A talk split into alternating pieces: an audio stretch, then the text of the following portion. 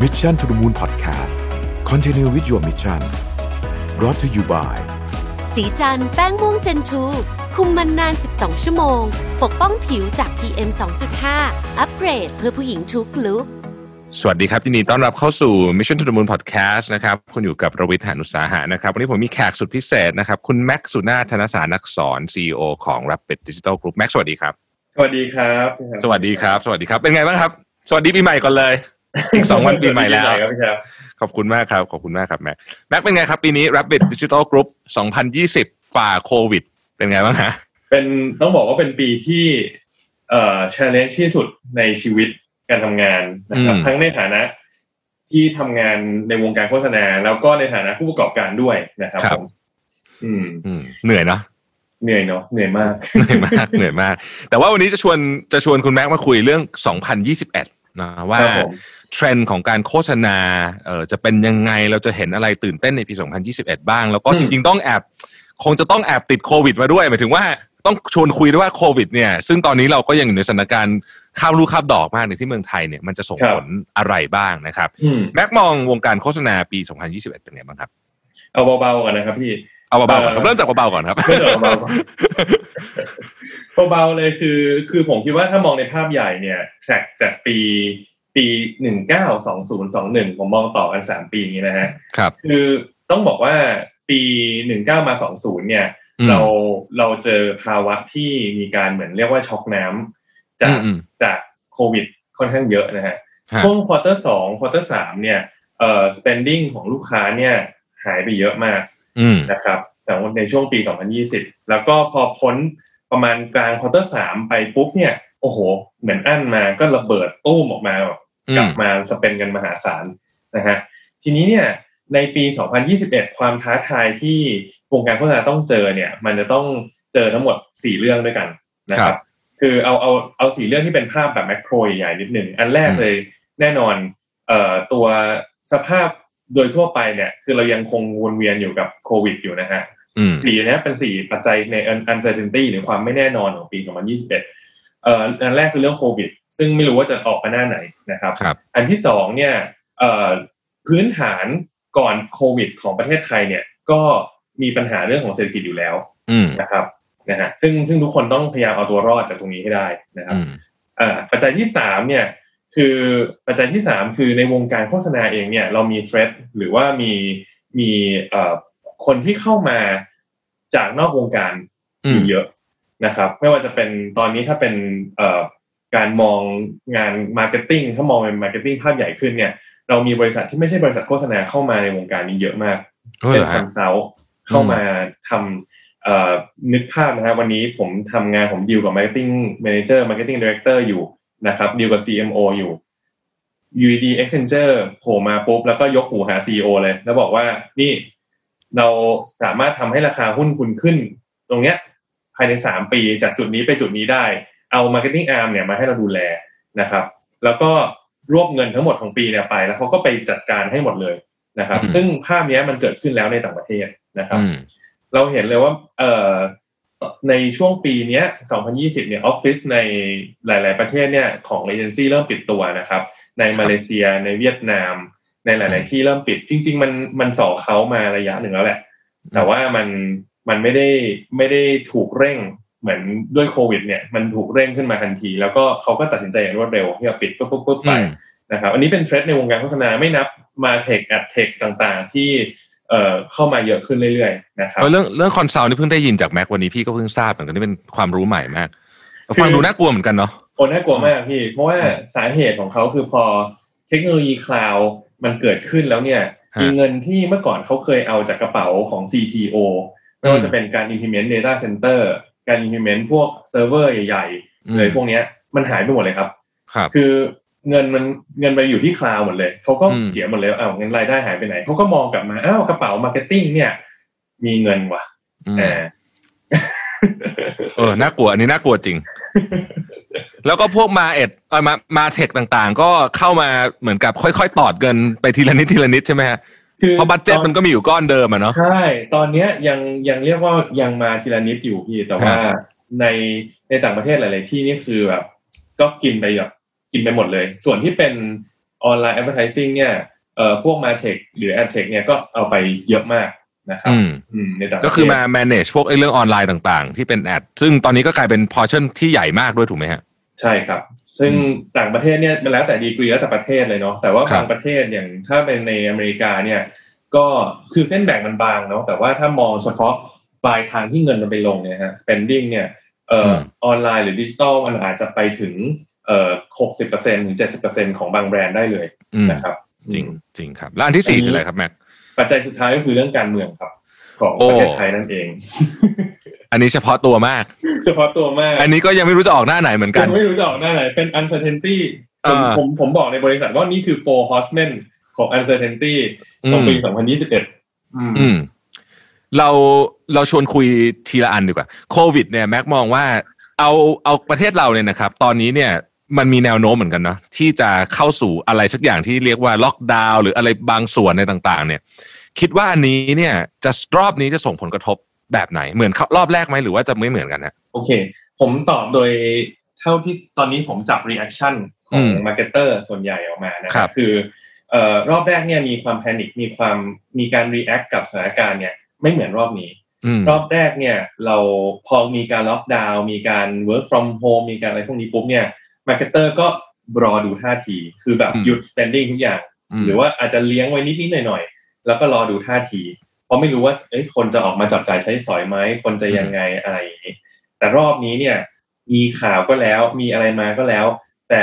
ลูกค้าเกือบทุกรายฮะเรียกว่า 99%ของลูกค้าผมเนี่ยคือบอกลุยต่อไม่สนใจอ่าเพราะว่า mindset ของเขาตอนนี้คือไม่รอแล้วเออต้องลุยอย่างเดียวแล้ว อืม จริง ๆ มันก็เป็น mindset ของคนที่เราเห็นทั่ว ๆ ไปด้วยเนาะก็รู้สึกเออคนก็ไม่ได้ตื่นตระหนกตกใจแบบคราวที่แล้ว ก็ยังใช้ชีวิตกันไป ก็ใส่หน้ากากฉีดมืออะไรกันไป ใช่ไหมฮะ ผมว่าเราอยู่เออในเตจที่ เรารู้แล้วว่าเราหนีมันไม่ได้แล้วครับพี่ อืม แต่แต่เราต้องใช้ชีวิตโดยอยู่กับโควิด โดยเรา save ตัวเองได้ปลอดภัยนะครับ mindset นี้ไปถึง marketer ที่อ่าเออ คนอื่นจะเป็นไงไม่รู้อะแต่แบรนด์กูต้องรอดเออคิดเอาแบบโอเคนี้เราก็ลุยต่อไปใช้เงินกันใช่ต่อไป ใช่ใช่ใช่อ่าก็แสดงว่าโอเค ก็ปัจจัยนี้ก็แสดงว่าถ้าไม่ได้รุนแรงชนิดแบบโอ้โหเห็นตัวเลขวันละเป็นหลายหลายๆพันหรือหลักหมื่นเนี่ยอะก็คิดว่าน่าจะพอจะผ่านไปไหวรอบไปนี้กันต่อใช่ ใช่ไหมครับฮะอันที่เอ่อสองคือ ผมผมขอเสริมนิดนึงครับคือตรงนี้เนี่ย แปลกมากที่เอ่อประมาณต้นต้นเดือนธันวาเนี่ยฮะอืมจากที่โอเคแหละ ช่วง quarter สอง quarter สามเนี่ยมันเงียบเหงาสุดๆนะฮะอ่าพอพอปลาย quarter สามเนี่ยเออเฮ้ยลูกค้ากลับมาแล้วกลับมาแบบ เออแบบแบบแคมเปญเล็กๆนิดๆย่อยๆ แต่เยอะอ่าอืมพอพอต้นธันวานี่โหมาเป็น year plan มาเป็นแคมเปญแบบระดับหลายสิบล้าน ระดับร้อยล้านก็มีเอ่อเรียกเข้าไปพิชเรียกเข้าไปคุยแบบเยอะมากเอ่ออเรียกว่าคือตอนเนี้ยสู้สุดตัวคือแบบมีมีบ้านมีมีบ้านขายบ้านมีรถขายรถทำกันเต็มที่นะครับอ่าแล้วแต่ว่าผมก็มองนะว่าถ้าอย่างที่พี่แท็บบอกถ้ามันล็อกดาวน์แบบมันรุนแรงมาก ๆ เนี่ย คือตอนนี้คือเตรียมการทุกอย่างเอาไว้ แต่ต้องมี flexibility ที่จะสามารถปรับเปลี่ยนระหว่างปีได้ตลอดเวลา อืมครับ เอ่อชวนชวนถามเรื่องเทรนด์นิดหนึ่งโควิดเนี่ยมันเปลี่ยนเทรนด์เปลี่ยนเครื่องมือในการทำการตลาดไหมฮะเอ่อโฆษณาเปลี่ยนไหมวิธีการทำลักษณะอะไรเงี้ยเปลี่ยนไหมฮะขอจำไปหัวข้อนี้เลยนะครับพอดีอ่าฮะจริงๆก็เตรียมมาพอดีพอพี่แท็บบอกจะคุยเรื่องนี้ก็เลยเตรียมมาด้วยครับเออผมว่าเทรนด์เนี่ย คือแน่นอนทุกแบรนด์เนี่ย ไม่เรียกว่า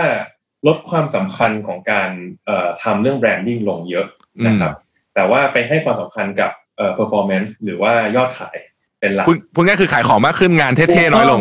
คือตอนเนี้ยอ่าอย่าพึ่งอะไรนะอ่าขายของก่อนขายของก่อนอ่าแบรนด์สวยหล่อเดี๋ยวค่อยว่ากันอ่าตอนนี้ขายให้ได้ พวกพวกรางวงรางวัลอะไรช่างมันก่อนอ่าช่างมันก่อน คือมันก็มีแหละแบรนด์ที่เขาแบบ low sensitivity มากๆคือมันอืมสามารถทำอะไรโดยไม่ต้องแคร์ยอดขายได้ ยังไงของกูก็ขายได้ตลอดเวลาอะไรอย่างเงี้ย แบบพวกปั๊มน้ำมันที่เขายังไงคนก็ต้องเติม อะไรอย่างเงี้ยอะมันก็เขาเดือดร้อนน้อยมากอะไรอย่างเงี้ยครับก็ก็ก็ยังทำอยู่แต่ว่าส่วนใหญ่แล้วเนี่ยขายของครับขายของก่อนนั้นเนี่ยปีหน้า 2021 อันนี้เป็นเป็นเป็นสิ่งที่ผมคิดว่ามองสิ่งที่จะได้เห็นนะฮะอืมเอ่อคนที่ทำคนที่จะทำการสื่อสารการตลาดปีหน้าเนี่ยเอ่อพวกการ invest ในการทำโฆษณาใหญ่ ๆ เนี่ย อาจจะอาจจะซอยย่อยอืม แล้วก็ทำให้เป็นการเน้นในเรื่องของการทำ conversion การทำ performance อันแรกเลยที่จะได้เห็นคือไลฟ์เนี่ยเยอะมากๆ ปีหน้าอ่ารอดูเลยฮะคือจะมีการไลฟ์แล้วหวังผล conversion เนี่ยเยอะมากๆ อืม ซึ่งมันพรูฟแล้วด้วยนะ ปีเนี้ยอืมมีลูกค้ารายหนึ่งของผมเขาคือเราก็ปรับเปลี่ยนตัวเอง เราก็โอเค งั้นเราต้องทำไลฟ์ได้อ่าเราทำไลฟ์ให้ได้ ลูกค้ารายหนึ่งเนี่ยมาที่ออฟฟิศผมใช้สตูดิโอ แล้วก็ใช้เวทีนะครับเขาขายรังนกเป็นรังนกแบบเอ่อส่งออกเขาเป็นโรงงานส่งออกมาก่อน แล้วเขาเอ้ยส่งออกไม่ได้ช้าลงต้องขายคนในประเทศด้วย ขายที่จีนด้วยอืมอะเขามาสตูดิโอสองห้องผมเนี่ยก็เซตเป็นไลฟ์ทั้งสองห้องเลยไลฟ์อันแรกเนี่ยไปออก Lazada live อันที่สองเนี่ยไปออก Taobao อืมแล้วก็เชิญน้องที่เป็นเอ่อดาราเอ่อซีรีส์วายเนี่ยมาคนหนึ่งอืมนะครับเอ่อ ที่ดังมากๆทั้งไทยไทยและในจีนนะครับ มาแล้วก็เอ่อตอนแรกเขาเข้าไปทักทายแล้วก็ไลฟ์เอ่อขายใน Lazada ก่อน แล้วก็พอคุยตรงนี้เสร็จปุ๊บขายไปได้จุดหนึ่งปุ๊บอะเดี๋ยวเดี๋ยวกลับมาใหม่นะแว็บเดินข้ามห้องไป ไปไลฟ์ออกเถาเป่า แล้วก็ขายของในเถาเป่านะครับ แล้วก็เดินกลับมา Lazada กลับไปเถาเป่าอย่างเงี้ยไปไปมามาอย่างเงี้ย แล้วไลฟ์หนึ่งครั้งนะครับ เวลาประมาณไม่เกินสี่ชั่วโมงอะยอดขายนี่ก็ เอาผมเปิดเผยตัวเลขไม่ได้ แต่ว่า ก็ก็เป็นหลายสิบล้านนะครับโอ้โหเออน่าสนใจมาก น่าสนใจมากอันนี้ service นี้ทาง Rabbit Digital Group ก็ให้บริการใช่ไหมใช่ in house เอ่อ in house เก้าสิบเปอร์เซ็นเลยครับ รวมถึงอืมสตูดิโอหรือสถานที่เรามีให้หมด lighting อืมทุกอย่างนะครับ บริการไลฟ์การตัดต่อทุกอย่างมีหมด ครับผมแต่ว่ามันน่าจะสำคัญที่ว่าขายที่ไหนและกลยุทธ์เป็นยังไงด้วยถูกไหมฮะถูกต้องถูกต้องอืมถูกต้องแต่ถ้าถ้าดูอย่างเงี้ย คือเขาไม่ได้มีกลยุทธ์แบบ strategy แบบร้อยเปอร์เซ็นต์นะฮะคือเขาก็ short term game อะมา win ทำไงให้ win ให้ขายให้ได้ ก็อาศัยอ่าใช้คนคนดังใช้ดาราใช้อะไรมาฉุดดึงเอ่อตาม channel ที่อยากจะขายให้ได้ ก็ดึงขึ้นมาได้นะครับอืมครับ อ่าอันไลเนี้ยมาแน่ มาแน่อันแรกไลฟ์อืม commerce เอ่อไลฟ์บวก live commerce เนี่ยมาแน่นอนครับเอ่อ budget สำหรับการ spend ทำโฆษณาเอ่อหลาย ๆ ตัวจะ shift มาทำเป็นเป็นไลฟ์มากขึ้นเอาแทนที่จะเอาดารามาถ่ายโฆษณาอาจจะเอาดารามาไลฟ์แล้วก็สื่อสารอะไรบางอย่างตรงๆไปหา หรือเป็น interactive กับกับคนที่เป็นเอ่อผู้ชมนะครับนึกภาพดาราที่เราไม่ค่อยเห็นในการไลฟ์เนี่ยปีหน้าเราจะได้เห็นมาไลฟ์กันแบบกระหึ่มแน่นอนนะครับอืม ดาราครับแบบเบอร์ต้นๆของเมืองไทยเลยนะอ่าโอเค ปกติจะไม่ค่อยมีนะดาราไม่ค่อยมาไลใช่ก่อนหน้านี้ใช่ใช่แต่เดี๋ยวนี้ใช่ปีปีปีหน้าจะเป็นน่าจะเป็นเทรนด์อันหนึ่งใช่ไหลองลองนึกถึงรายการรายการของนันเน็กอะครับ ที่อ่าอ่าอ่าอ่ามีคนโทรเข้าไปคุยหรืออะไรเงี้ย มันจะมีสักกี่ครั้งวันที่เราได้โทรไปคุยกับณเดชน์มีโทรเข้าไปคุยกับอะไรอย่างเงี้ยได้หรอวะอ่าอ่าเออ่าอมันจะเป็นน่าสนใจอะไรแบบน่าสนใจมากขึ้น อืมอืมเพราะฉะนั้นพื้นที่ในในการไลฟ์เวลาเนี่ยก็จะแย่งกันมาก ๆเลย ใช่ in นะ attention ก็จะถูกแย่งไปมา ว่าจะไลอืฟ์มออกไหนอะจะเป็น Facebook จะเป็น Lazada จะเป็นโอ้โห ตอนนี้ไลฟ์แบบเยอะแยะมากมายครับผมอืมอืมครับ อันนี้อันแรกนะครับ อ่าครับผม อันที่สองอันเนี้ยมันเกิดขึ้นในปี 2020 แล้วแหละ แต่ผมคิดว่าปีหน้าเนี่ยน่าจะแบบเอาจริง ก็คือปีนี้มันเกิดแบบบ้านๆมันเกิดcommunity เอ่อเล็ก ๆนะครับ ที่อาจจะเริ่มจากเอ่อ marketplace อย่างเช่นจุฬา marketplace หรือว่าธรรมศาสตร์และการฝากร้านอืมนะครับ แล้วก็ อันที่ success มากๆก็คือ community ของหม้อทอดไร้น้ำมัน อ่าใช่ใช่ใช่อ่าอ่าตัวที่มันเป็น key driver ของมันเลยคือ Facebook Group ตัวเนี้ยเนี่ยอืมเอ่อปีหน้าเนี่ยผมว่า Marketing บน Facebook Group จะแบบมีในทุก industry อืมทุกทุกแบรนด์จะเข้าไปลุยในนี้ เพราะว่าหนึ่ง cost มันไม่มันไม่มี cost ของ media ในการทำครับนะครับถ้าคุณเข้าไป capture ความสนใจได้ปุ๊บหลังจากนั้นเนี่ยคือมันมันยิงยาวได้เลยอืมแล้วคนที่อยู่ในนั้นเนี่ยเขาเข้ามา อยู่ใน community นั้นๆเพราะเขาสนใจเรื่องนี้อยู่แล้ว interest มันชัดมากนะครับ ดังนั้นเนี่ยเมื่อเมื่อคุณหาวิธีในการที่จะ collab กับ community นั้นๆ ได้อย่างมีประสิทธิภาพเนี่ยโอ้โห มันก็จะตามมาด้วย conversion มหาศาล มันจะอืม push ให้คนไปซื้อของเหล่านี้ได้เยอะมากนะครับ อืมอืมอันนี้เป็นตัว Facebook Group Community พวกเนี้ยมาแน่นอนอันดับสองนะครับครับ อืม อันที่สามเนี่ยผมผมคิดว่า เอ่อ มันยังคงอยู่บนเอ่อเรื่องของ conversion แหละ แต่ว่า budget ที่เอามาใช้สำหรับการทำโฆษณาเนี่ยนอกจาก shift มาทำไลฟ์นอกจาก shift มาเจาะ community แล้วเนี่ยมันจะ push ไปในการทำสิ่งที่เรียกว่า D2C หรือว่า direct to consumer sales อ่านะครับโอเคอ่าซึ่งซึ่งอันเนี้ยมันมันชัดเจนอาจจะเป็น social commerce หรือจะเป็นอ่าขายของผ่านเว็บไซต์เอ่อของแบรนด์เอง ซึ่งอย่าง approach ของของพี่แท็บเนี่ยคือมีเว็บที่เป็น เว็บ marketplace ของตัวเองขึ้นมาเลยหนึ่งอัน แล้วก็ขายของอืมผ่านทางนั้นเลยถูกไหมใช่ข้อดีคือหนึ่งไม่ต้องเสีย GP ให้กับ marketplace อื่นถูกๆอ่าเราเล่นโปรโมชั่นอะไรของเราได้เลยสองคือเรามี Data ของลูกค้าแบบแบบชัดเจนละเอียดมากยิบใช่อ่าละเอียดยิบอืมดังนั้นเนี่ยไอ้ D2C เนี่ย ตอนนี้ที่เห็นนะฮะรายที่เขาทำแบบจริงจัง โอสถสภาเอาแล้วอืมเอ่อโฟร์โมสต์เอาแล้วนะครับ แล้วก็อีกหลายๆแบรนด์เนี่ยตามมาพวกแบบเอ่อ ยักษ์หลับทั้งหลายเนี่ย ปีหน้าน่าจะมาเยอะ อืมอืมครับผมเห็นด้วยอย่างอย่างถ้าเป็นฝั่งของเครื่องกีฬาเนี่ย เราก็จะเห็นไนกี้ทำจริงจังมากครับมานานแล้วด้วย ตั้งแต่อืมก่อนโควิดมานานแล้ว แล้วก็เอ่อเข้าใจว่าตอนนี้เนี่ยไนกี้ launch new product ไปบนบนบนแพลตบนเว็บตัวเองเยอะ เยอะกว่ามา launch กับกับพาร์ทเนอร์อีกใช่ไหมฮะย้อนย้อนกลับไปถามเรื่อง Facebook Group นิดหนึ่งคือ Facebook Group เนี่ยด้วยความที่มันเป็นเริ่มต้นน่ะส่วนใหญ่มันจะเริ่มต้นจากการ ส่วนใหญ่นะ ไม่ใช่ทุกอันเนาะก็ก็ไม่ได้ไม่ได้มีความคิด commercial มากๆตั้งแต่แรกใช่ไหมใช่จริงๆแล้วจะไปแล้ว collabยังไง มันถึงจะดูไม่ขายดูแบบไม่ไปเออขัดจังหวะเขามากเกินไป ผมว่าวิธีการนี้ผมยังมันมีหลายเลเวลมากพี่ครับ แต่ว่าครับเอ่อจริงๆ community ที่ดีมันควรจะเป็น community ที่ที่ authentic มากๆอะนะครับอืมพอดีพอดีเพื่อนผมมาทำงานเป็น Product Manager ของ Facebook Group ด้วยพอดีเลยเลยได้คุยกันกับทางทางทางเพื่อนคนนี้เนี่ยเขาก็บอกเลยว่าเอ่อ ตัวตัว community ที่ authentic แล้วมันมันเกิดขึ้นแบบออร์แกนิกได้เนี่ย potential ในการ convert สูงกว่าแบบที่แบรนด์สร้างเองเนี่ย เป็นหลายสิบเท่านะครับ ซึ่งเอ่อสิ่งที่คุณต้องเปิดใจในฐานะ marketer เลยคือหนึ่งคุณไม่สามารถที่จะ own community นี้ได้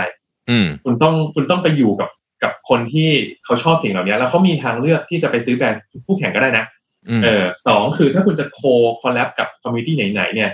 มันสามารถให้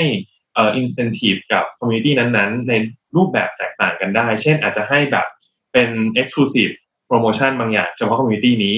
หรือว่าคุณอาจจะทำ Exclusive Content บางอย่าง ที่ทำอะไรบางอย่างกับคอมมูนิตี้บนนี้นะครับ แล้วก็เอ่อสำคัญที่สุดเลยคือ การการจะขายของเนี่ยก็ให้คุยกับทางแอดมินแบบจริงจัง แล้วตกลงกันให้เป็นรายลักษรเลย หรือถ้าสมมติแอดมินบางที่เขาอาจจะบอกว่าเฮ้ยถ้างั้นอันเนี้ย ขอเหมือน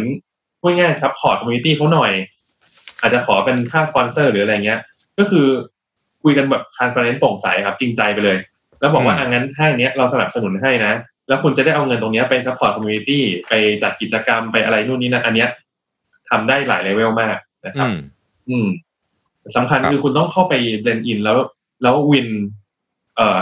ได้ใจคนที่อยู่ใน community นั้นออกมาให้ได้อืม นะครับคือต้องดูต้องเข้าไปแบบดูตาม้าตาเรือพอสมควรแน่นอนไม่ใช่ว่าเออใช่อาจจะไปแบบขายของอย่างเดียวเนี่ยไม่ได้คงจะคงจะไม่ได้ อาจจะถูกเตะออกมาได้เออเออเรื่องของ D2C ครับแม็ก D2C เนี่ยจริง ๆ ไอเดียนี้มันก็มีมานานแล้วเนอะเพียงแต่ว่าใช่ก่อนหน้านี้อาจจะไม่ค่อยได้เน้นมากใช่ไหมฮะเป็นเป็นอย่างนั้นหรือเปล่าแบรนด์ใหญ่ผมว่าคนเนื่องเนื่องจากว่าเอ่อ D2C เนี่ยมันเกิดได้มันจะเกิดได้เนี่ยเอ่อด้วย ถ้าเป็นธุรกิจคอนเทนต์เราพูดกันแบบธุรกิจคอนเทนต์ก่อนนะฮะฮะมันเกิดไปแล้วหมดแล้วมันไม่มีตัวกลางแล้วนะครับ D2C เนี่ยอืมตอนเนี้ยนอกจากหนังโรงอย่างเดียวที่มีตัวกลางๆอืมนอกนั้นเนี่ยเรียกว่าเป็น D2C แบบร้อยเปอร์เซ็นคือจะเป็น Netflix จะเป็น YouTube จะเป็นเอ่อ Apple Music หรืออะไรก็ตามเนี่ย พวกเนี้ยเขายิงตรงหา consumer แล้วอ่าร้อยเปอร์เซ็นต์นะฮะมีแค่หนังโรงเนี่ยซึ่งรอ Disney Plus มามามาค่ายเนี่ยนะฮะตัวอืมรายเดียวเออ หนังโรงก็น่าสนใจเออเดี๋ยวเดี๋ยวจะคุยเดี๋ยวชวนนะคุยเรื่องหนังนะอะ D2C ครับอ่าแต่ว่าแบรนด์อะขายของ consumer อ่า product นู่นนี่ ก็ที่มันเป็นไปไม่ได้เพราะว่าเอ่อไซส์ของบาสเกตเวลาที่เราซื้อของที่เป็นเป็นของเล็กๆอะครับอืมมันกับค่า Delivery ค่าขนส่ง ค่าจัดส่งพวกเนี้ย มันมันยังไม่ feasible มันยังไม่คุ้มทุนน่ะในการสั่งแต่ละครั้งอืมดังนั้นเนี่ยผมคิดว่า solution ของ D2 D2C เนี่ยนะฮะเอ่อสามารถทำได้หลายวิธีมาก คือคุณอาจจะเอ่อจอยแบรนด์ในในกลุ่มในอืมกลุ่มบริษัทหรือพันธมิตรนะฮะแล้วใช้ fulfillment ที่เดียวกันอืมเวลาที่มียอดออเดอร์ถึงหรืออะไรอย่างเงี้ยฮะแบบรวมรวมรวมหลาย ๆ อันพูดง่ายๆเราแอปเป็นกึ่งกึ่ง retail ด้วยตัวเอง แล้วก็รวมกันส่งจาก fulfillment ที่เดียวกันเนี่ยโอ้มันมันจะช่วยลดต้นทุนในการขนส่งตรงนี้ได้เยอะมากผู้บริโภคก็จะก็จะ happy ตรงนี้ได้นะครับ ครับเอ่อคราวนี้ถ้ามันเกิดถ้าที่ผมฟังเอ่อฝั่งโฟร์โมสต์ที่เขาเขาบอกว่าเขาทำมาระยะหนึ่งแล้ว รายได้เนี่ย ใกล้ๆจะเขาบอกว่าปีหน้าเขาอยากได้เดือนหนึ่งหลักล้านเออมต่อเดือน ซึ่งซึ่งการพฤติกรรมการซื้อก็ไม่เหมือนกัน อย่างโฟร์โมสต์เป็น product ที่นมเนี่ยเราเรากินเรื่อยๆแล้วก็หมดไปแล้วก็ต้องสั่งมาเรื่อยๆเนาะอืมดังนั้นเนี่ยมันเอ่อมันมันสั่งเยอะเอ่อของการการซื้อใน CVS ก็คือซื้อเป็นกล่องหรือว่าขวดเล็กๆ ถ้าฮะซื้อซูเปอร์ซื้อเป็นแพ็คแต่ถ้าซื้อใน D2C เนี่ยซื้อเป็นลังอืมคือมันมันวอลลุ่มมันได้วอลลุ่มแล้วมันก็จะคุ้นคุ้นคุ้มกับค่าส่งที่จะส่งด้วยนะครับอืนั้นมก่อนหน้านี้ที่มันไม่เกิดเนี่ยเพราะว่าเขาทุกคนพอเป็นนักการตลาดก็จะดีดตัวเลขแล้วบอกว่าโอ้ยคอน sumer product อะเวลาซื้อของชั้นแบบชิ้นหนึ่งอะมันแบบสามสิบบาทอะจะมาสั่งอะไร D2C อืมแค่ค่าส่งก็ซัดไปหกสิบแล้ว มันก็แพงกว่าของแล้ว มันก็ไม่คุ้มอืมอะไรอย่างนี้แต่มันต้องมีวิธีคิดใหม่ครับ ต้องปรับแก้ตรงนี้ อืม แต่ว่าส่วนของที่มีราคาหน่อย ก็ง่ายอันนี้ง่ายถูกไหมฮะอ๋ออันนี้แล้วเขาก็ทำกันง่ายอยู่แล้วเยอะอยู่แล้วง่ายนะครับอืมอย่างพวกอืมแกดเจิตอิเล็กทรอนิกส์เสื้อผ้า cosmetic เอ่อ skincare พวกนี้อันนี้เป็นปกติ แล้วก็เป็นนอมไปแล้วด้วยผมว่า อืม แล้วก็พฤติกรรมคนตอนโควิดนี่ก็เปลี่ยนเยอะใช่ไหมสสั่งเอ่อของออนไลน์ติดไปจนถึงตอนนี้ ใช่ เราเห็นอ่อภาพนี้ไหมฮะยังคือคือมันตอนที่มันโควิดนะครับ อันนั้นมันค่อนข้างมีความแบบมีความแบบชั่วคราว บวกกับอืมความกักตุนระดับหนึ่งคือ มีอะไรกูสั่งไว้ก่อนสั่งสั่งสั่งสั่งสั่งแต่ว่าด้วยด้วยด้วยแอปเอ่อ post covid เนี่ยมันมันเรียนรู้แล้วว่าเฮ้ยของบางอย่างกูไม่ต้องไปเดินซื้อก็ได้นี่หว่าอ่าอ่าอ่าเราก็สั่งออนไลน์เอา แล้วอืมของบางอย่างเนี่ยเออเราโดนหล่อหลอมด้วยไอ้โปรโมชั่น11 11 12 12ทั้งหลายพวกเนี้ยครับ จนเกิดความเคยชินไปหมดแล้วอืมว่าเราไม่ต้องไปซื้อมันตรงๆอืมอืมมันก็มันก็เปลี่ยนคือมันพอหลังโควิด มันก็กลับไปที่ channel ที่เป็น retail เยอะขึ้น มากกว่าช่วงโควิดแหละ แต่ว่ามันมันไม่เยอะเท่าเดิมนะครับ อืมครับ แล้วงี้นักการตลาดต้องปรับตัวไงในเชิงของกลยุทธ์ สมัยก่อนเราไปลงกับ Channel Retail เยอะมากนะ ทั้งเรื่องโปรโมชั่นเรื่องอะไรโอ้โหมโหฬารเลย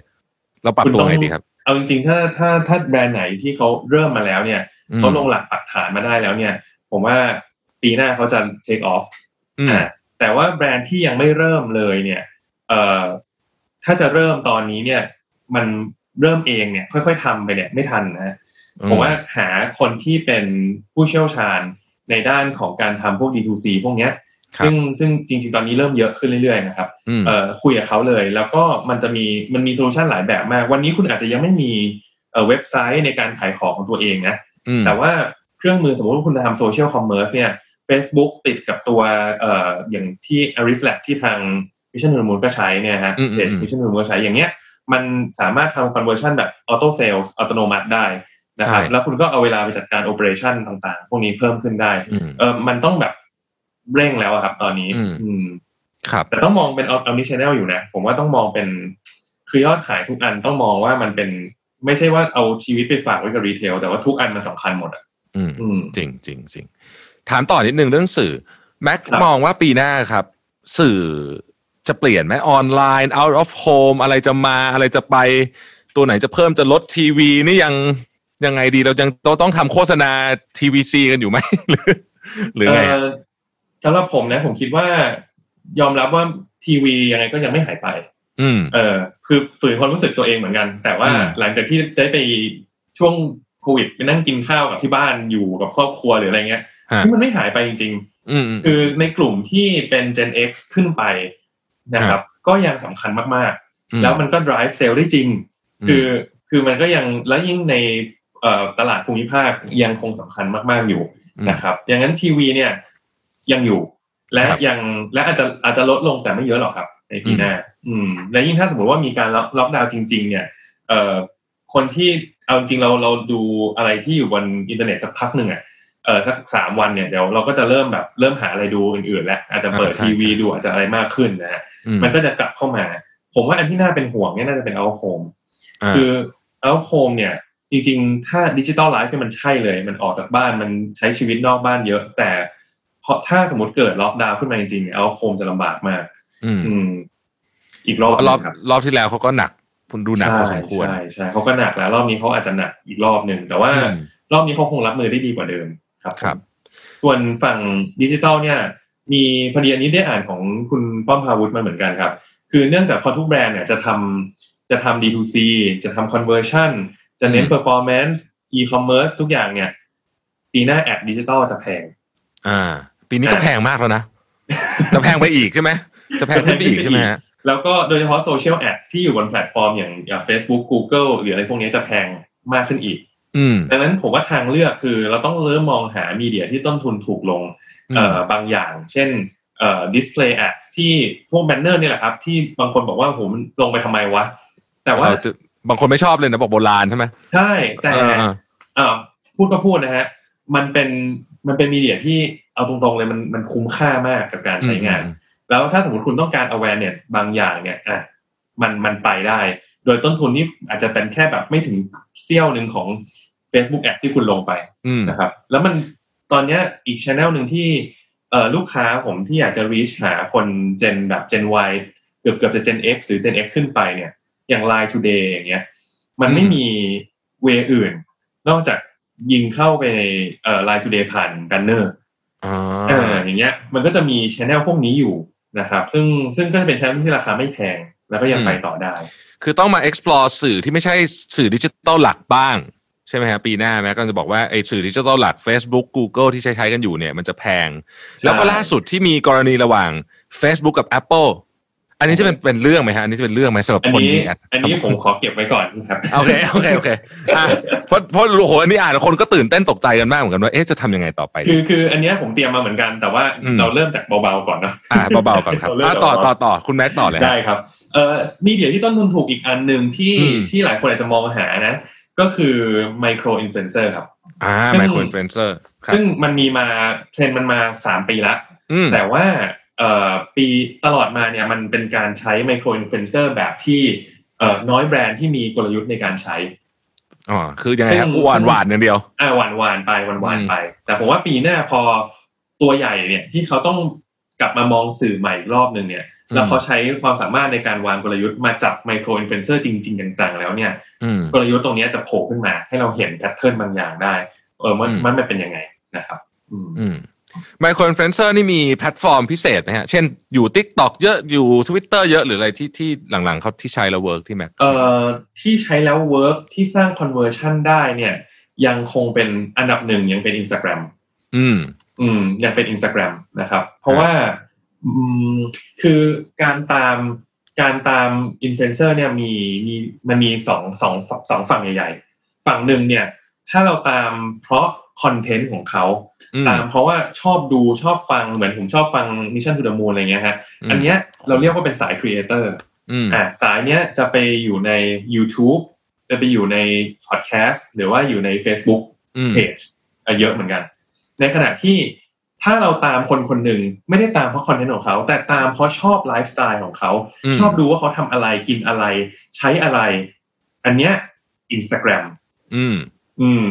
เยอะมากแล้วเป็น Instagram feed บวก story ด้วยมี Story แบบ Instagram Story นี่ play role ำคัญมากในปีหน้าแน่นอนนะครับ อืมครับอันน่าสนใจซึ่ง พอคนอยากจะใช้ชีวิตแบบเขาก็จะเริ่มมองหาว่าเฮ้ยเขาใช้อะไรอืมว่าเขาโชว์ product ขึ้นมา ในแบบที่ที่ที่ถูกต้องอะนะครับอ่า ก็จะเริ่มแบบสร้าง conversion ได้อ่าโอเคโอเค อืมอืมอืมซึ่งอันนี้ก็น่าสนใจถ้าถ้าถ้าเมื่อไหร่ขายของได้บอกนะครับเดี๋ยวผมขายของเพิ่มเข้าไปด้วยขายของได้เลยครับ ขายของได้ตลอดครับ รายการเราขายของตลอดเวลา เราเชิญขึ้นมาบอกเลยขายของเต็มที่ อย่างตอนเนี้ยผมผมมอง micro influencer เนี่ยตลาดเนี้ยอืมมันถูกพยายามสร้างขึ้นมา โดยมีแพลตฟอร์มที่เป็นตัวกลางมาจัดการเนี่ยหลายหลายหลายหลายหลายหลายตัวนะฮะเกิดขึ้นอืม micro influencer ก็จะ log in เข้าไปอยู่ในแพลตฟอร์ม เป็นเอ่อตัวกลางขึ้นมา สมมติชื่อแพลตฟอร์ม A นะฮะในขณะที่แบรนด์เนี่ยก็จะเข้าไปอยู่ในแพลตฟอร์ม A เหมือนกัน แล้วก็แบรนด์ก็จะจ่ายเงินบอกว่าอะงั้นฉันจ้างสักสองแสนอะขอคนสักแบบประมาณสักร้อยคน เนี่ยอืมเฉลี่ยเฉลี่ยกันได้คนละสองพันโดยเฉลี่ย เบอร์ใหญ่เบอร์เล็กปนๆมาให้ฉันแล้วกัน แล้วหนึ่งร้อยคนเนี่ย คุณแบรนด์คุณติดต่อเองไม่ไม่ไหวอะฮะแล้วก็มาอืมนั่งสกรีนเองใช้เวลาเยอะ แพลตฟอร์มก็หลาย ๆ ที่เนี่ย อันนี้ผมไม่ได้เอ่ยชื่ออะไรนะฮะแต่ว่าบางที่เขาก็แบบเหมือนจับให้ครบๆอะแล้วก็ส่งไปให้ อือืมมซึ่งมันก็ effective หรือเปล่าเราไม่รู้นะครับ ของเนี่ยที่รับงานกับที่ส่งงานให้อินฟลูเอนเซอร์พวกเนี้ย มัน match กันจริงขนาดไหน บนกลุ่มเป้าหมายขนาดไหนเนี่ย เราไม่รู้อืมนะครับสามคือถ้าสมมติไม่ผ่านแพลตฟอร์มพวกนี้แต่ว่าแบรนด์อยากติดต่ออินฟลูเอนเซอร์เองเนี่ย โอ้โห inbox แตกแบบคุยกัน เป็นร้อยใช่คนเนี่ยไม่ไหว เยอะมากรวมถึงจะจ่ายตังค์อีกยุ่งวุ่นวายมากใช่จ่ายตังค์ report อีกส่ง Data กลับมาดูยังไงวะเนี่ยตอนนี้แค่ก็เลยซีหรอกบัตรประชาชนก็ปวดประสาทกินแล้วฮะนั่นแหละครับอืมก็เลยเอ่อในในฝั่งผมเนี่ยก็เลยคิดกัน แล้วก็พอดีหุ้นส่วนผมหนึ่งคนคือคุณเล็กเนี่ยเขาก็เลยไปครับทำ product ที่ชื่อ Pickle ออกมานะครับ ตัวเนี้ยสะกดเป็นอะไรคุณแม็ก authentic P I PIC เอ่อ KLE ครับ K L E นี่คือที่แม็กหายไปเงียบ ใช่ๆใช่ไหมไปซุ่มทำอันนี้อยู่ใช่ไหมฮะซุ่มทำจนตอนเนี้ยเป็น MVP ที่ใช้งานได้แล้วนะครับ อืม อืม แล้วก็เราก็รู้กันอยู่ว่า Instagram เนี่ย conversion สูงสุดเราเลยจับ Instagram มาเป็นแพลตฟอร์มแรกที่เราเข้าไปทำตรงนี้ คือถ้าอธิบายแบบในบรรทัดเดียว one sentence idea มันคือ Tinder ระหว่างแบรนด์กับ influencer ครับ ครับ คืออมแบรนด์เลือก influencer ได้ influencer ก็เลือกแบรนด์ได้ เมื่อไหร่คุณปัดขวามาเจอกัน match ปุ๊บเนี่ย คุณเริ่มคุยกันได้ อืม อืมเอซึ่งน่าสนใจมากอืมซึ่งมันดีตรงที่ว่ามัน authentic มัน real มาก เพราะว่าอินฟลูเอนเซอร์หลาย ๆ คนเนี่ย บอกว่าโหงานที่มาจ้างฉันเนี่ยจ้างแพงด้วยนะแบบหลักหลายหมื่นอะแต่ว่าของเนี่ยมันไม่ใช่ของที่เขาอยากได้เลย มันเป็นของที่เขาไม่ได้ใช้จริงในชีวิตอะอืมแล้วพอลงไปปุ๊บก็เขินว่าโหลงไปแบบไม่กูไม่ได้ใช้อะ ไม่อินด้วย ลงก็ไม่รู้จะลงยังไง เออ แต่ลงเพราะโดนจ้างอืม คอนเทนต์มันก็จะเขินๆหน่อยคอนเทนต์จะเขินๆแล้วเขาจะใช้เวลาในการลงเนี่ย ลงไปแป๊บประมาณสองอาทิตย์ ลบ อืมอ่าเพราะว่าไม่ได้อยากให้มันอยู่บน feed นานอืมหรืออย่างมากก็ลง story ให้แล้วจบอะไรอย่างเงี้ยแป๊บเดียวหาย แต่ว่าอันเนี้ยเราอาจจะหาเป็นแบรนด์ที่เขาชอบแล้วเขาก็ชอบแบรนด์เรานะครับ แล้ว match กันปุ๊บเนี่ย มันอาจจะเกิดการแลกเปลี่ยนโดยที่ไม่มีเรื่องเงินมาเกี่ยวข้องเลยก็ได้ คือส่งของให้เขาไปใช้เอา voucher โรงแรมให้เขาไปพัก เอาบัตร voucher ร้านอาหารให้เขามาทาน หรือว่าเอ่อมาใช้บริการสปานะครับ แล้วก็เอ่อรีวิวให้โดยที่เฮ้ยเขา happy อะเขาอยากมาอยู่แล้ว ไม่ได้จำเป็นต้องเสียเงิน ก็ได้นะครับอืมอืมซึ่งอันเนี้ยผมว่า key สำคัญคือมันพอมันพอมัน match ได้ถูกต้องเนี่ย หลังจากนั้นเนี่ยมันความ real มันจะความจริงใจอะมันจะบอกว่าเฮ้ยคุณอินฟลูเอนเซอร์คนเนี้ยมันใช้จริง แล้วคนที่ตามดูอยู่เขาก็เห็นเลยเขาฉลาดพอที่จะรู้ว่านี่คือจริงอืมเขาก็จะเชื่อ นะครับ ดังนั้นอันเนี้ยผมว่าอืมอันเนี้ยสำคัญ อืมก็เลยเกิด Pickle ขึ้นมาครับ โอ้ยอดเยี่ยม เดี๋ยวต้องไปลองใช้บ้าง เดี๋ยวหลังไมค์ไปนะ pickle but not cucumber com นะฮะนี่เป็นชื่อนี่คือชื่อนี่นี่คือชื่อเว็บจริงๆเหรอ ชื่อเว็บโดเมนจริงๆ pickle but not cucumber ครับ Pickle คือมันเป็นเป็น pickle ที่ไม่ใช่ผักดองอะฮะอืมอืมโอเค เป็นโดเมนที่เท่มากค่ะอะเรามีโอเคเรื่อง อะไรน่าคุยกันอีกคุณแม็กคุณแม็กโอ้น่าจะ lead ได้มากกว่าผม เพราะว่าเราเราคุยกันเรื่องเทรนด์ที่เราก็จะอาจจะไปเรื่อยๆแบบนี้นะครับมีประเด็นไหนที่น่าสนใจครับผมว่าประเด็นที่เอ่อเมื่อกี้ที่ address ขึ้นมาอันเนี้ยก็น่าสนใจคือเป็นประเด็นของโลกเลยนะครับไม่ใช่ประเด็นของคนไทยอืมซึ่งของไทยเนี่ยเราเราไม่ค่อยพูดง่ายๆเราตลาด marketing เมืองไทยเนี่ยมัน dominate ด้วย FMCG consumer goods เยอะมากอืมจน ความสำคัญของการใช้พวก Data หรือว่า CRM เนี่ยเอ่อน้อยลงเยอะมากครับคือมันจะมีเฉพาะแบรนด์ที่เป็น high เอ่อ involvement ที่อืมทำจริงๆจังๆแต่ว่าแบรนด์ที่เป็น FMCG ไม่ค่อยจะทำเท่าไหร่อืมนะครับ แต่ว่าตอนเนี้ยเอ่อความเดือดร้อนเนี่ย มันเกิดขึ้นจากหลายสาเหตุ อันแรกเลยเอ่อในปี 2022 เนี่ย Chrome Google Chrome และเบราว์เซอร์เกือบทุกตัวเนี่ยเอาเอาอันนี้ก่อนนะฮะ เขาจะไม่สามารถเราจะไม่สามารถใช้สิ่งที่เรียกว่าคุกกี้ที่เป็นอืม tracker ตามได้แล้วตาม อืม ใช่ ที่มันจะตามเราตามยิงแอดหลอกหลอนเราไปตามเว็บต่างๆอ่าเนี่ยอ่าฮะไม่ได้แล้วนะอ่าอีกสองปีเท่านั้น จริง ๆ ผมว่า Apple อาจจะมาก่อน คือ Chrome เนี่ยประกาศ 2022 แต่ผมว่าอืม Safari หรือว่าอะไรพวกเนี้ยใน iPhone อะไรเงี้ยอาจจะมาก่อนด้วยซ้ำอือืมม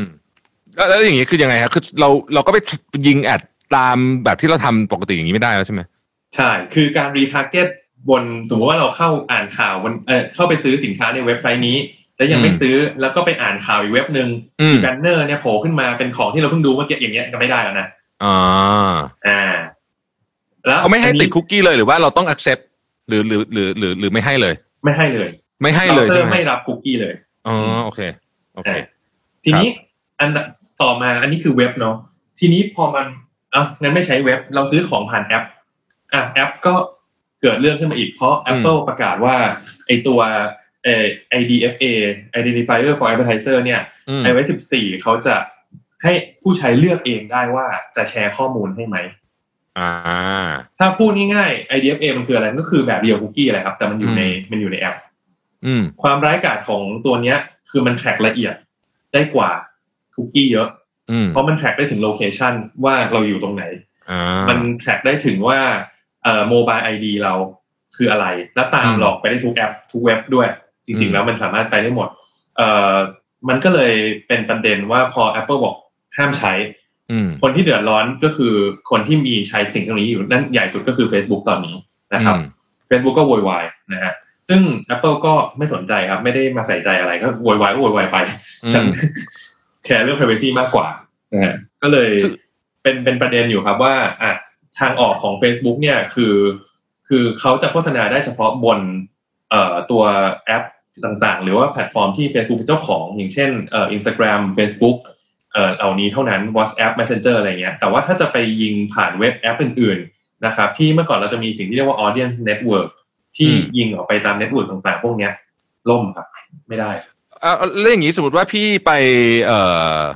ไปดูอะไรสักอย่างใน Facebook แล้วพี่จะไปที่ Marketplace แต่ใหม่ก่อนมันมี track ตามไปด้วยไปด้วยใช่ไหมฮะถูกไหมบนอันนั้นยังอันนั้นยังอยู่อันนั้นยังอยู่อ๋ออันนั้นยังอยู่อันนั้นยังอยู่อันนั้นยังอยู่โอเคอืมอันนั้นยังออ่าแล้วแล้วมันจะแล้วมันจะมีส่งผลยังไงกับกับ marketer ที่ยิง ad อยู่บ้างทุกวันนี้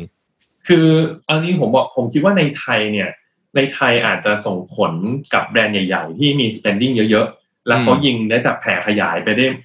กว้างไกลมากมายเนี่ยนะฮะอืมเอ่อความแม่นยำในการยิงสมมติเราบอกว่า เฮ้ยเราอยากให้ ad ตัวเนี้ยยิงหลอกหลอนคนที่มีความสนใจประมาณนี้นะ เป็นโปรไฟล์ประมาณนี้นะอืมนะครับ ยิงไปตามแอปตามเว็บต่างๆ เนี่ยกระจายออกไปเนี่ยฮะไม่ว่าคุณจะเข้าเว็บไหนไปแอปไหนเนี่ย คุณต้องเจอมันเนี่ยอืมมันจะ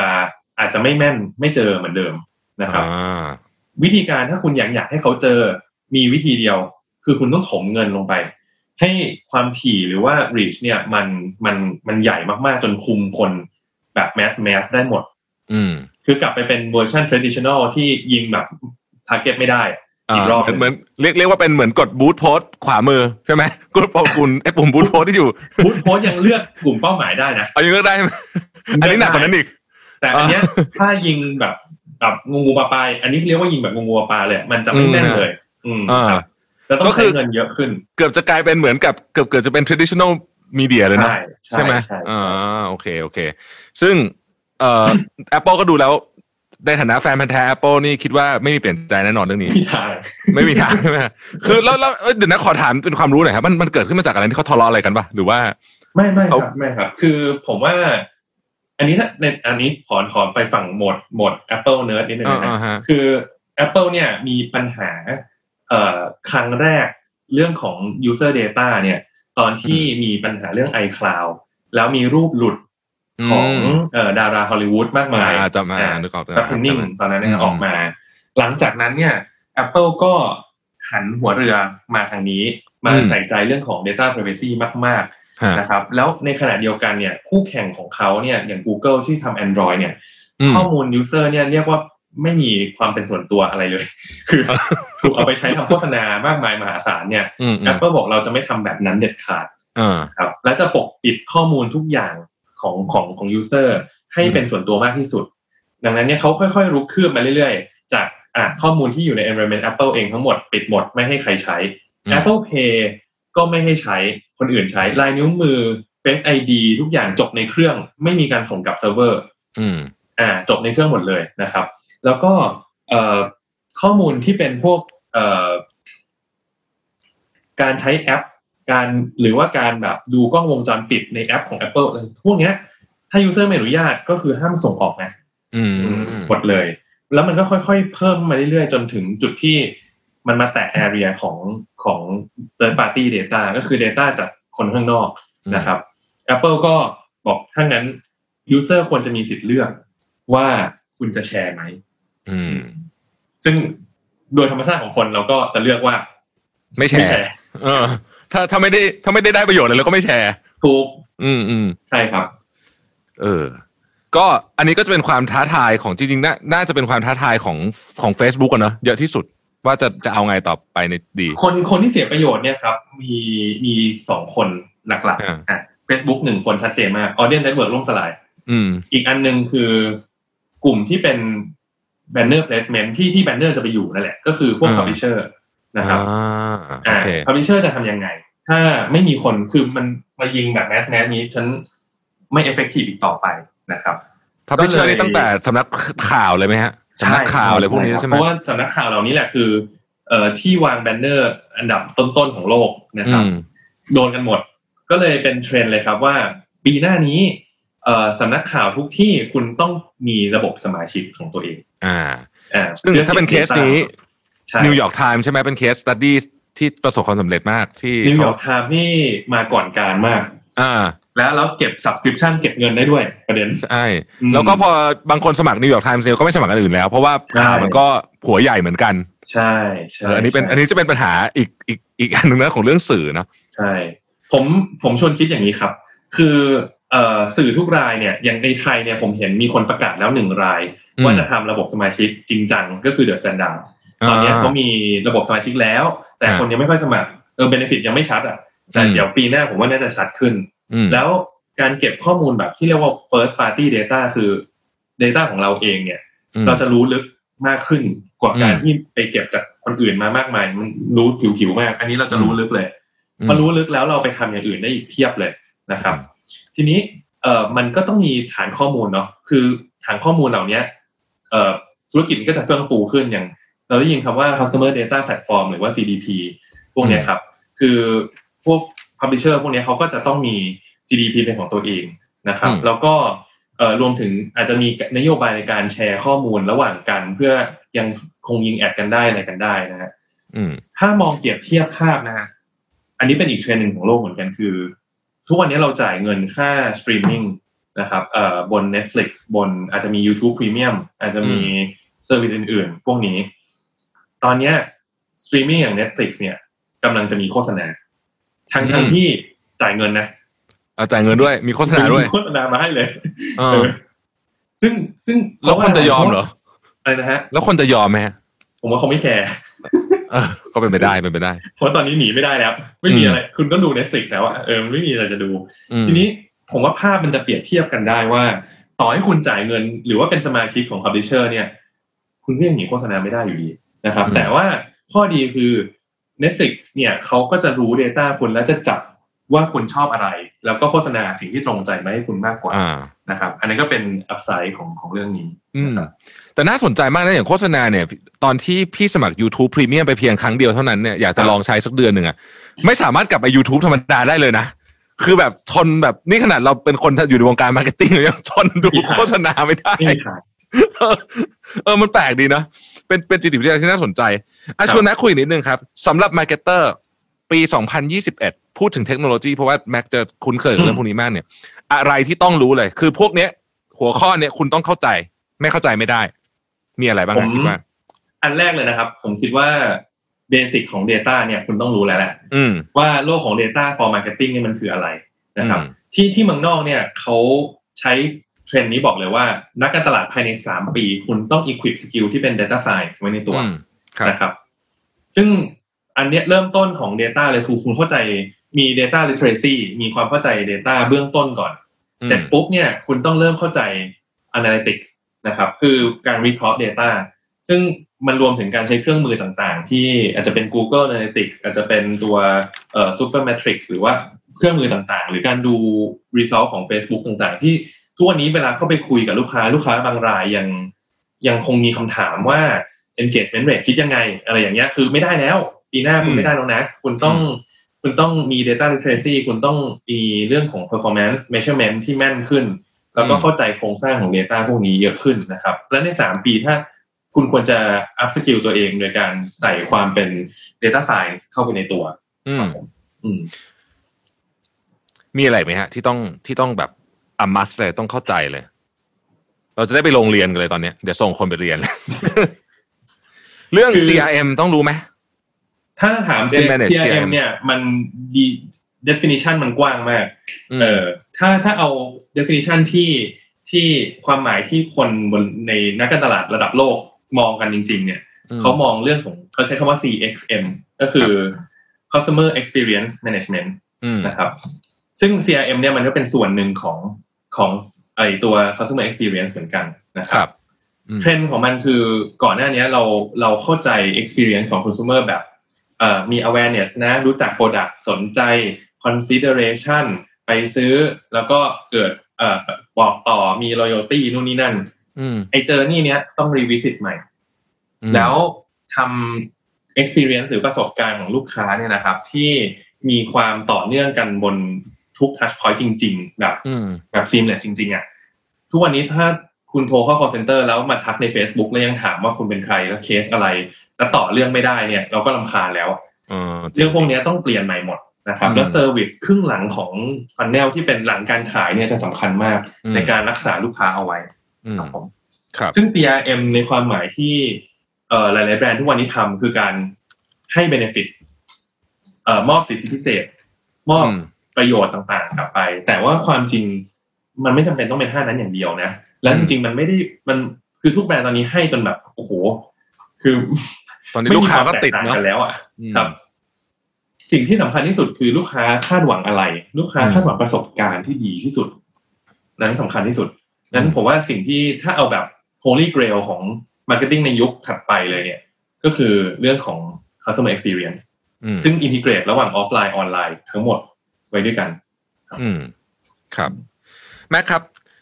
ที่ผ่านมาสักห้าปีที่แล้วเนี่ยวงการโฆษณาเราจะพูดเรื่องคำว่า creativity เนี่ยเยอะที่สุดเลยเนาะแต่รู้สึกตอนนี้มันจะเป็นคำว่า data เยอะกว่าเนาะเออเรายังเรา part นั้นของเราเราเรายังต้องใช้มันเยอะไหมหรือว่าเราต้องเราอาจจะต้องลดความสำคัญของ part นั้นลง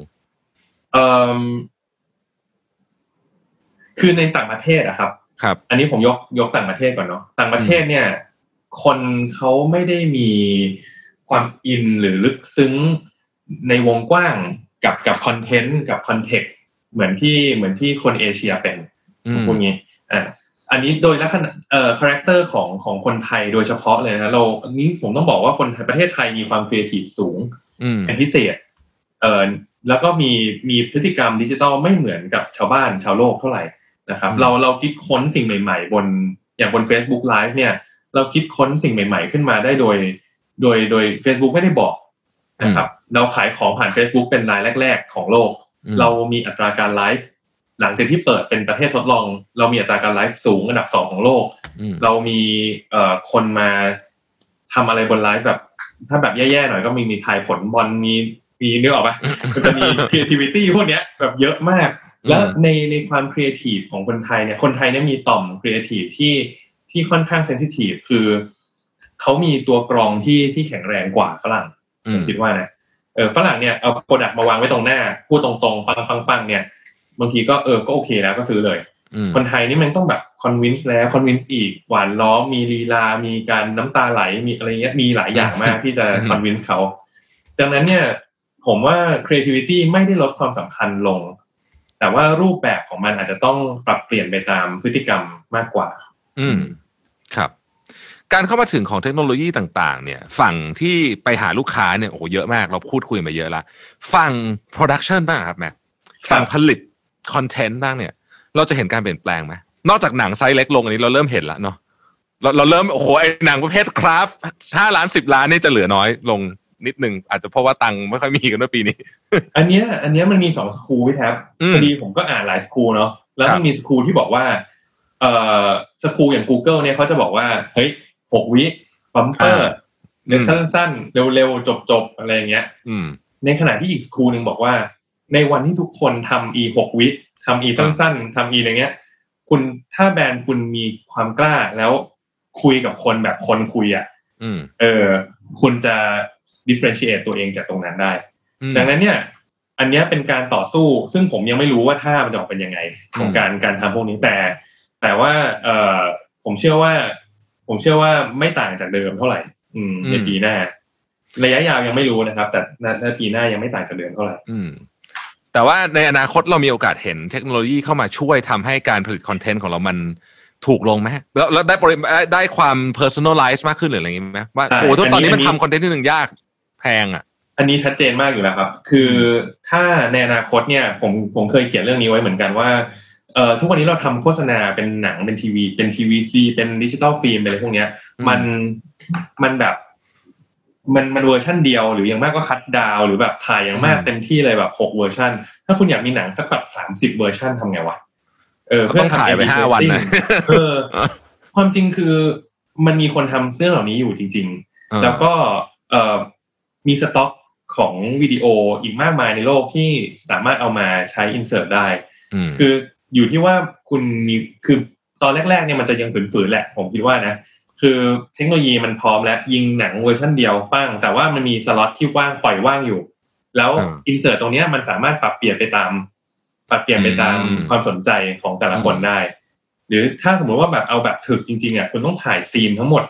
ตามความสนใจของคนแต่ละคน ให้ครบเลย สมมติคุณมีร้อย segment คุณต้องถ่าย ไว้ละร้อย scene อืมโอ้ถ่ายเองก็ตายเหมือนกันนะร้อย scene เนี่ยใช่ แล้วแล้วแต่ว่าคุณไม่ต้อง render หนังแบบ พร้อมกันหมดร้อยเวอร์ชันนะ คุณก็แค่อืมเอ่อส่งหนังที่เป็นตัวที่มีเว้นสล็อตเข้าไปไอ้อ่าพวกเสียงเสียงมันก็ seamless ของมันอยู่แล้ว แต่ภาพเนี่ยมันจะตัดสลับกันระหว่างระหว่างสล็อตระหว่างฉากได้อ่าน่าสนใจอะไรอย่างเงี้ยน่าสนใจ จริงๆ Google เคยบุกเบิกเรื่องนี้โดยประดิษฐ์สิ่งที่เรียกว่า w o g o n เข้ามานะครับฮะที่มีเปลี่ยน text ที่อยู่ใน ในในหนังเนี่ย super text ต่างๆ เนี่ยเป็นอืมภาษาต่างๆได้ หรือเปลี่ยนอืมคำได้ แต่ว่ามันเอาจริงมันไม่ได้ make ความแตกต่าง make difference ขนาดนั้นอะอืมมันมันเฉยๆ แต่ว่าวันที่เราสามารถ A/B testing บน หรือ personalize บนภาพจริง ๆ บนซีนจริง ๆ ได้อันเนี้ยอืมเอออันนั้นน่าสนใจน่าสนใจนะครับน่าสนใจน่าสนใจมากเอจริองๆชุดครับผมแม็กเชิญอ่านะครับอ๋ออีกอีกมุมหนึ่งครับของของคอนเทนต์นะฮะที่ ผมคิดว่าจะจะเกิดขึ้นในประมาณสักสามปีนะครับอืมปีหน้าอาจจะยังไม่ได้เห็นแบบร้อยเปอร์เซ็นจะมีบ้าง ก็คืออันนี้ต้องรอเทคโนโลยีตัวหนึ่งก็คือตัว 5G ที่มันจะมันจะแพร่หลายในวันที่มีมือถือราคา5,000เนี่ยแล้วเล่น 5G ได้เนี่ยอืมอ่า มันจะแพร่หลาย แล้วเมื่อแพร่หลายแล้วเนี่ย การเข้าถึงคอนเทนต์ที่เป็นจะเป็น AR real time จะเป็นอืม VR real time ห รือจะเป็นอะไรที่มัน render แบบสามมิติแบบ real time หรือส่งข้อมูลขนาดใหญ่แบบ real time ได้เนี่ย อันเนี้ยมันจะตามมาอืมนะครับอืมแล้วก็จะเป็นการซึ่งผมว่เปลี่ยนผ่านระมณเปลี่ยนผ่านสมอีกยุคหนึ่งใช่อืมก็จะเป็นอีกยุคหนึ่งชวนคุยเรื่องเอเจนซี่บ้างนะเอเจนซี่เอ่อโอ้เป็นหนึ่งในธุรกิจที่ต้องปรับตัวเยอะมากในช่วงใช่ครับสองสามปีที่ผ่านมาใช่ไหมฮะครับเป็นยังไงบ้างครับธุรกิจเอเจนซี่โฆษณาตอนนี้ เออเออไม่ดี ผมว่าอืม ผมว่าถ้าพูดภาพรวมเลยคือไม่ดีฮะนะครับ มีแต่ว่าจะทำยังไงที่พูดง่ายๆมันเป็นจะเรียกว่าถ้าเป็น creative agency เพียวๆ เราอาจจะอยู่ในจุดที่เป็น mature แบบสุดๆแล้วอืมอืมแล้วกำลังจะเข้าสู่ sunset กำลังจะนะฮะกำลังจะเข้าสู่ sunset business ดังนั้นเนี่ยจากที่ผมคุยกับเอ่อ network agency ที่เป็นเพื่อนในวงการ พี่ๆในวงการนะอย่างนี้ดีกว่าครับ หลาย ๆ ที่เนี่ยเขาจะแบ่ง portfolioของ network ตัวเองออกเป็นสามพอร์ตใหญ่นะครับก็คือพอร์ตของครีเอทีฟเองมีอยู่นะอืมและยังเป็นตัวทำเงินในปัจจุบันมัน mature อยู่ แต่มันฟาดฟันและโดนต่อราคากันแบบอื้อหืออ้วกเหมือนกันตอนนี้อืมนะฮะเอ่อพอร์ตที่สองคือพอร์ต media ฮะเอเจนซี่ที่ที่ใหญ่มาก ๆเขาก็จะมี media อยู่ในเครือ แล้วก็ อันเนี้ยเป็นขาที่เราต้องไปเน้นเรื่อง performance conversion ต่างๆ ไปช่วยลูกค้าขายของได้ ไปช่วยอืมในการทำให้เอ่อลูกค้าประหยัดคอสมากขึ้นหรืออะไรต่างๆ พวกนี้นะครับมอันเนี้ยเป็นขาที่สองส่วนขาที่สามก็เมื่อกี้ได้เมนชั่นถึงแล้วก็คือตัว CX หรือว่า customer experience มคือขาเนี้ยเป็นขาที่ทุกคนเนี่ยเริ่มเหมือน hedge แบบสร้างเอ่อรอไว้ในวันที่เอ่อขาขาแรกมันเริ่มซบเซาไปเรื่อยๆ และขาที่สามเนี่ยมันก็จะแบบ rise ขึ้นมานะครับอืมเอ่อ ในในวงการตอนเนี้ยผมว่าเอเจนซี่อยู่ในยุคเปลี่ยนผ่านจริงอืมๆที่เราจะเราจะเห็นหน้าตาเอเจนซี่ในช่วงเอ่อไม่เกินห้าปีเนี้ยเอาว่าสามปีแล้วกันสามปีเนี้ยไม่เหมือนเดิมอืมผมเองก็วางแผนไว้เหมือนกันว่าภายในสามปีเนี้ยเอ่อรายได้ที่ปัจจุบัน mainly มาจากครีเอทีฟอืมจะต้อง shift เอ่อน้อยลง แต่ว่า shift ไปเพิ่มในฝั่งที่เป็นของเอ่อ experience มากขึ้น นะครับ อาจจะเกินครึ่งของรายได้ทั้งหมดเนี่ย มาจากฝั่ง experience ก็ได้นะครับครับอืมอืมโอ้โห วันนี้ได้ความรู้แน่นมากเลยนะฮะ เต็มอิ่มจริงๆอะสุดท้ายครับแม็กอยากให้ฝากอะไรถึงบรรดา marketer หลายคนคนทำแบรนด์ที่ฟังอยู่เนี่ยว่า ฝากขายของได้นะ เอาเลย เต็มที่ เดี๋ยวเดี๋ยวหลายคนเกรงใจไม่กล้าขายของเลยครับ รายการนี้เป็นรายการขายของ แต่ว่าเอ่ออยากให้ฝากอะไรนิดนึง แล้วก็ เอ่อเผื่อจะเป็นแนวทาง เพราะว่าตอนนี้เชื่อว่าหลายคนกำลัง เรียกว่า revise แผนรอบสุดท้ายนะ ก่อนที่จะเข้าสู่ execution จริง ๆ ในปีหน้า ครับ ผมว่าตอนนี้สำคัญที่สุดคือ คือต้องต้องอาจจะต้องอย่างแรกเลย gather สติตัวเองกลับมาให้ให้ให้อยู่กับที่ก่อนนะฮะอืมแล้วก็สองเลยคือ อันนี้ทุกสำนักบอกเหมือนกันเลย ผมก็จะบอกเหมือนกันเลยคือ กลับไปคุยกับลูกค้าของคุณอีกทีหนึงอืม เออไปเขาใช้คำว่า revisit consumer journey คือไปไปไปคุยจริง ๆ ว่าสรุปเนี่ย ตอนเนี้ยณตอนนี้เลยนะฮะแล้วแล้วและอนาคตเนี่ยเอ้ยลูกค้าตอนนี้ของคุณยังเหมือนเดิมหรือมันไม่เหมือนเดิมแล้ววะเออซึ่งหลาย ๆ แบรนด์เนี่ยเขาเขาไม่คุยนะฮะเขาก็คิดว่าเอ้ยทำเหมือนเดิมเดี๋ยวมันก็มันก็โอเคอืมอะไรเงี้ยอัดเงินเพิ่มอัดอะไรเพิ่มเดี๋ยวอัดโปรเพิ่มเดี๋ยวมันก็โอเคอะไรเงี้ย แต่ว่ามันไม่เสมอไปลูกค้าหลาย ๆ รายหลายหลายๆแบรนด์เนี่ยเอ่อที่ consumer หลาย ๆ แบรนด์เขาเขาเปลี่ยนแล้วเปลี่ยนเลย นะครับเขาไม่ไม่กลับมาเหมือนเดิมเลยนะอืมเนี่ยควรจะ revisit เอ่อกลับไปคุยกับลูกค้าอีกครั้งหนึ่งสามเนี่ยคือตัวใน marketing ในยุคยุคที่เรากำลังทำอยู่เนี่ยเอ่อไม่ได้แข่งกันบน communication ร้อยเปอร์เซ็นต์นะฮะเมื่อก่อนอืมก่อนหน้านี้ product ที่เป็น commodity หรือว่าแบบ product ที่มันเหมือนเหมือนกันหมดเนี่ยมันมันแข่งกันบนบน distribution บ้าง มันแข่งกันบนเอ่อ communication บ้าง ตอนยุคเนี้ยมันเป็นยุคที่กำแพงเหล่านั้นมันโดนทลายเกือบจะหมดแล้วอะอืมผมคิดว่าและยิ่งตอนเนี้ยปัจจัยเรื่องของ D2C e-commerce ต่างๆ มันเกิดขึ้นแบบมหาศาลขนาดเนี้ยอืมกลับไปใส่ใจเรื่องของลูกค้าและ Product ที่จะทำ Product Development ที่ดีที่สุดออกมาให้กับลูกค้าเนี่ยสำคัญมากนะครับ เอ่อ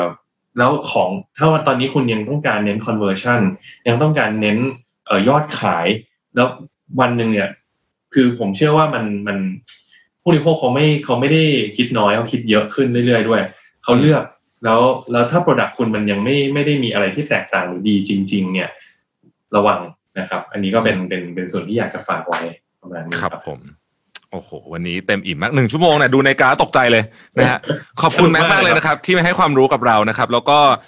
service ล่าอ่าล่าสุดผมไม่ค่อยได้อัปเดตเท่าไหร่ ตอนนี้รับบิดดิจิ t a ลกรุ๊ปมีอะไรบ้างครับอ๋อตอนนี้เอ่อเรามีทั้งหมดเอ่อ เรียกว่าเจ็ด unit แล้วกันนะครับ ครับมีเจ็ด unit เยอะมากเลยนะเนี่ยเราพยายามกรุ๊ปครั้งล่าสุดที่คุยกัน อืมครับ ตอนนี้กรุ๊ปมันเป็นถ้ากรุ๊ปในภาพของของเอ่อฝั่งลูกค้าเนี่ยจะมีฝั่งที่เรียกว่าเป็นเอ่อ communication agency business เนี่ยจะมี Rabbit Tale ซึ่งเป็น creative นะครับ อันนี้ก็ทำแบบ overall ทำทั้งดิจิ t a ลทั้งออฟไลน์มีหมดเลยนะครับ อันนี้ครับหนึ่งหนึ่งบริษัท ก็ผลงานก็เคยได้ร่วมงานกับทางที่ทับด้วยนะครับ ใช่ แล้วก็ มีตัว Moonshot ซึ่งเป็นดิจิ t a ล PR นะครับตัวนี้ก็ทำ PR ในรูปแบบที่ไม่ได้ไม่ได้เป็น PR แบบเดิมๆนะครับ ไม่ได้แบบว่าส่งข่าวลงไทยรัฐอะไรอย่างนี้อย่างเดียวนะครับ แต่จะมีท่าของ PR แบบใหม่ๆนะครับที่ที่น่าสนใจนะครับ อยู่พอสมควรแล้วก็มีเอ่อ The Zero ครับซึ่งเป็นอันนี้เป็น publisher นะครับที่อยู่ในเครือนะครับ ก็มีเว็บไซต์ Mango Zero Parents One Rainmaker นะครับอืมอยู่ในอยู่ในเครือ ตัวนี้ก็เป็นฝั่งที่เป็น communication เหมือนกัน นะครับครับอ่าฝั่งต่อมาก็คือตัวที่เป็นเอ่อ mid mid journey ก็คือตัวที่เป็น conversion performance conversion เลยเนี่ย ตอนนี้อันนี้เป็นตัวใหม่เรียกว่าใหม่ล่าสุดเลย คือเรารู้ว่าลูกค้าเนี่ยเน้น conversion เน้นอยากให้ขายของได้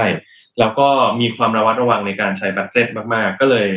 คิดว่าโมเดลที่น่าสนใจอันหนึ่งก็คือเรื่องของการทำ revenue sharing ก็คือการช่วยลูกค้าขายของแล้วมาแบ่งรายได้กันนะครับอืมอันนี้ผมไปเจาะ ช่วยลูกค้าทำฝั่งที่เป็น D2C นี่แหละครับ เป็น direct to consumer ผ่าน social commerce ผ่านเอ่อเว็บไซต์ของลูกค้านะครับ แล้วก็อาจจะ Line หรือว่า Facebook ก็ได้นะครับ หรือ Instagram Direct ก็ได้อันนี้ ก็เอ่อช่วยลูกค้าพอขายของได้แล้วเราค่อยมาแบ่งเงินกันว่าอะขายของหนึ่งชิ้นแล้วแบ่งเงินกันเท่าไหร่เท่าไหร่อะไรอย่างนี้นะครับผมก็ลูกค้าก็ไม่จำเป็นต้องจ่าย upfront นะครับ ตั้งแต่แรกนะฮะ อันนี้ก็ทำอยู่แล้วก็ค่อยๆเติบโตขึ้นนะครับครับส่วนหลังครึ่งหลังของ Journey เนี่ยก็จะมีทีมที่ชื่อว่า Alchemist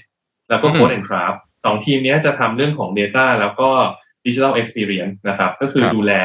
เรื่องของอาทำเว็บไซต์ทำแอปพลิเคชันทอืมำเอ่อ Line Business Connect ทำเอ่อ Data Analysis ทำ Data Activation พวกเนี้ยใครอยาก implement CDP CRM นะครับ หรือว่า DMP นะครับ พวกชื่อยากๆ พวกเนี้ยฮะทีมเนี้ยเขาจะเก่งมาก โอเคนะครับอืมครับ แล้วก็สุดท้ายเมื่อกี้เล่าไปแล้วเรื่องของ Pickle นะครับ ก็อ่า Pickle เปิดตัสวไปใจแล้วน่าสนใจมากนะครับ อันนี้เป็น unit อิสระอีกหนึ่งอัน ซึ่งอืมอาจจะไม่ได้เป็น agency business เนาะไม่ได้เป็น service business ครับ แต่ว่าอืมก็เป็นสตาร์ทอัพภายในเป็นเรียกว่า corporateสตาร์ทอัพแล้วกันนะฮะก็ทำอยู่ภายในแล้วก็ก็เห็นแนวโน้มที่ดีมาก ๆ ในตอนนี้ครับยูเซอร์นี่เพิ่มขึ้นทุกวันทุกวันทุกวันครับยอดเยี่ยมฝากมากไว้ด้วยเดี๋ยวนะครับ Pickle พี่โก้นี่น่าสนใจมาก เดี๋ยวเดี๋ยวจะขอให้ทีมติดต่อไป นะครับอ๋ออยากโหอลยากดแอคุปยอยาได้กเลยคุครับยพี่ครับโหลดลองโหลดแอปมาเล่นก่อนอ๋อได้ลเลองยแอบมาเล่นได้เลยใช่ไหมฮะใช่โอเค Pickle for Brand นะฮะสำหรับลูกค้าแล้วก็ถ้าเป็น Influencer ก็โหลด Pickle for Influencers ครับผมอืมโอ้โหยอดเยี่ยมมากครับ วันนี้ขอบคุณแม็กมาก ๆ เลยนะครับสำหรับความรู้หนึ่งชั่วโมงเต็มอิ่ม ตอนแรกว่าจะคุยนึกว่าจะได้คุยครึ่งชั่วโมงแต่คุยไปคุยมาหนึ่งชั่วโมงเลย ขอบคุณมากๆนะครับแม็กสนุกมากสนุกมากได้ความรู้เยอะมากนะคครัรับบผมก็สวัสดีปีใหม่นะครับสวัสดีปีใหม่สำหรับชาวและบิดดิจิทัลกรุ๊ปทุกท่านด้วยนะครับ ครับผม ขอบคุณมากนะครับแม็ก ขอบคุณพี่นัทเหมือนกันครับ ขอบคุสณวัสครับดีสวัสดีพี่คนัทรัครับบสวัสดีปีใหม่ครับ Mission to the Moon Podcast Continue with your mission Presented by สีจันแป้งม่วงเจนทู